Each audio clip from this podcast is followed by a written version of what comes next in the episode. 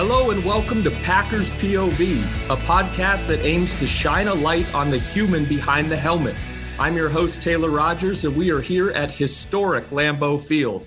This is a legendary guest, an All-American tight end at U C L A and a newly inducted U C L A Hall of Famer, a first-round pick by the Jaguars in the two thousand six N F L Draft turned Packer, who on Sunday recorded his two hundredth career regular season start and his most receiving yards in a Green Bay uniform. Team captain, Mercedes Lewis. How's it going, Mercedes? Just hanging out, man. It's my day off. So I normally uh, come in here and get after my routine that I've had for twelve or thirteen years now. It consists of my lower body lift that I like to get out the way earlier in the week because I normally try to go as heavy as I can. Uh, and then after that, I run a couple miles, a little bit of sauna, hot tub, stretch, mobility, and then I end in the cold tub. So a nice full day of recovery for me.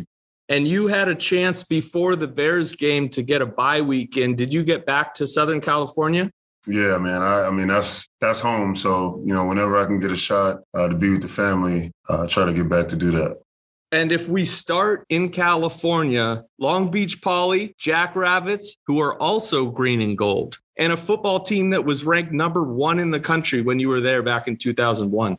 Yeah, I mean, that was, um, and I'll take it a step further. Uh, I started playing football when I was eight years old, and uh, I played for Long Beach Poly Pop Warner teams all the way up. From eight to thirteen, I was playing for Long Beach Poly, and then obviously when it was time for me to go to high school, I was already in the pipeline to do that. So um, a lot of tradition there, uh, a lot of familiarity there, and uh, just a blessing to be able to do that. And like you said, green and gold has been in my blood for a while. Yeah, it definitely has. And starting in Pop Warner on the same field you ended up playing high school football at is a little bit wild. And then you also were very talented on the basketball court and ended up getting offered by U C L A to go ahead and play football. And then later they asked you to play basketball as well. Yeah, so that story is kind of funny. So my first scholarship offer was from U S C, and that was my sophomore year in high school. And I got offered my junior year uh, by U C L A to play football. You know, U C L A was a spot that I wanted to be at since I was like seven, eight years old. You know, it was my mom's favorite team when I was coming up, and it was just a no-brainer for me. And, um, you know, I started playing basketball when I was thirteen years old, and, you know, it was something that came pretty natural to me. And with a lot of work, I just, I got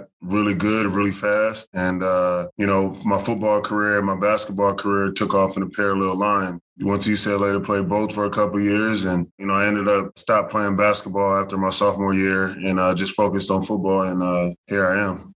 I'm glad you mentioned your mom because she was really a proponent for you getting into football as an eight-year-old and even volunteered on the Pop Warner team to get this whole thing started and then really allowed you to become someone that made their own decision. All your buddies in high school ended up going to U S C. Mm-hmm. You were the one that chose U C L A on your own.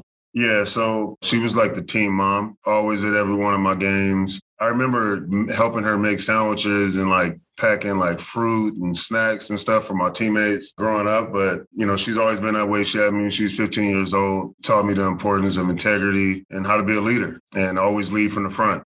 You've hosted a youth football camp with her really since two thousand nine. Mm-hmm. And I want to take you to the third annual camp because there's a YouTube video of you talking to kids at Poly and you're looking up into the stands and suddenly the very poetic Mercedes Lewis just stops talking. And suddenly I see your mom jump right into the frame and she's at your side. And it really, to me, tells the story of who she is to you and who you guys are together.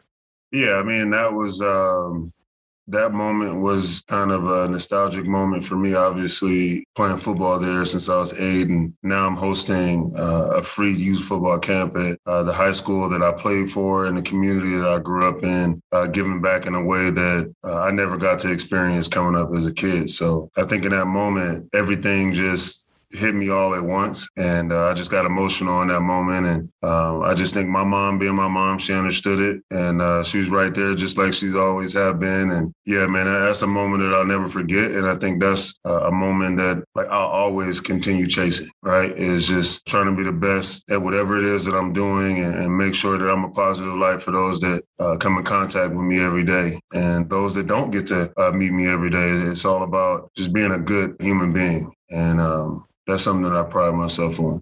You've been that with your own immediate family. You're the oldest sibling with two brothers, Ashley and Cody, and your little sister, Nikki, is actually a college athlete too.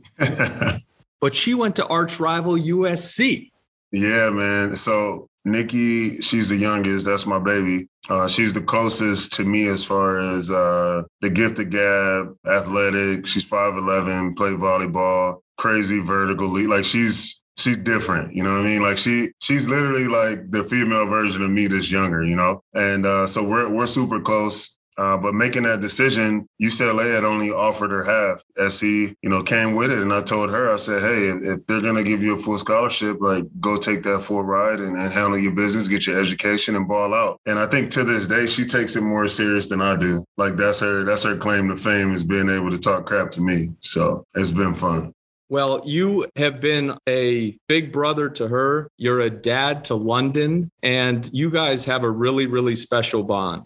Yeah, London is uh, my mini-me. And, um, you know, right now she lives in the Bay with her mom, you know, but I see her as much as I can. She's getting tall and, and, and beautiful and intelligent. And, you know, she leans on Nikki as well. You know what I mean? She leans on my sister for tips and confidence and stuff like that. So it's been, uh, it's definitely been a journey, and I, I look forward to the years to come for sure. She's now eleven. Is that right? Yeah. And you said that every time you see her, it's a turn up. Yeah. You know how it is, man. Like you see your kids or whatever it is, like that's me. That's that's that's my little girl. And then she has my whole face, uh, my body structure. Like it's it's weird. You know what I mean? But um, she loves to paint. So we, we'll go to like Color Me Mine and she'll paint. Um, she's a girly girl, uh, but she's also competitive. You know, whether it's soccer, loving to dance, art, whatever it is, like she she just loves to compete at it. And uh, she got that on it. So, you know, definitely special and um, what one of the greatest things that ever happened to me. And your talents are not exclusive to football as well. You've done M M A for nearly a decade after being recruited by Chuck Liddell at the Pro Bowl back in twenty eleven. Now you're training with John Lewis, and you've said the biggest benefit has been mentally. Yeah, I mean, I think, you know, when I first started M M A in two thousand eleven, it was more for the cardio, right? It was just, you know, it's just something new. Like I'm not really uh, learning anything technically per se in a way that I can like put things together and be this like complete M M A fighter. Like I have a day job. So that wasn't it at the beginning, right? So it's more about the cardio. And then, you know, as time went by and I started to stack days, you know, I went from like being super tired and ready to run out of that gym when I was done to learning how to breathe and being a situational fighter, right? And learning what it takes to like get ready for a full fight. I mean, and now if I didn't play football full time, like and just solely focused on M M A, I, I feel like I'd be really good at it. Not just from the athletic standpoint, but just mentally. You know, both guys are in that cage. And when that cage locks, it's either him or you, you know, who's it going to be? And, you know, I like to take that mindset of, you know, it's not going to be me. You know what I mean? Like, it's not about the cardio for me anymore. Like, I'm actually being able to put combinations together and being able to roll and do jujitsu and Muay Thai and practice my wrestling. It's something that I'll continue to do for the rest of my life when I'm not playing ball to keep me in my optimal shape. But yeah. One more skill of yours, in addition to M M A boxing, I understand you're a beatboxer. I mean, not not a professional, but I but I know how. You know what I mean? Like, obviously, I'm a, I'm a big hip hop fan. Uh, one of my best friends is uh, Justin Timberlake's. One of his main producers, Robin Knox. So I'm around it. I'm in the studio all the time. Love music, always have. Uh, my mom used to play music when she would clean up. Color Me Bad, I Want to Sex You Up, uh, Mary J. Blige, uh, Shy, uh, Silk, Jodeci, all the old school R and B. I mean, I, I got that down to a science. Now, what is something else that fans may not know about Mercedes Lewis?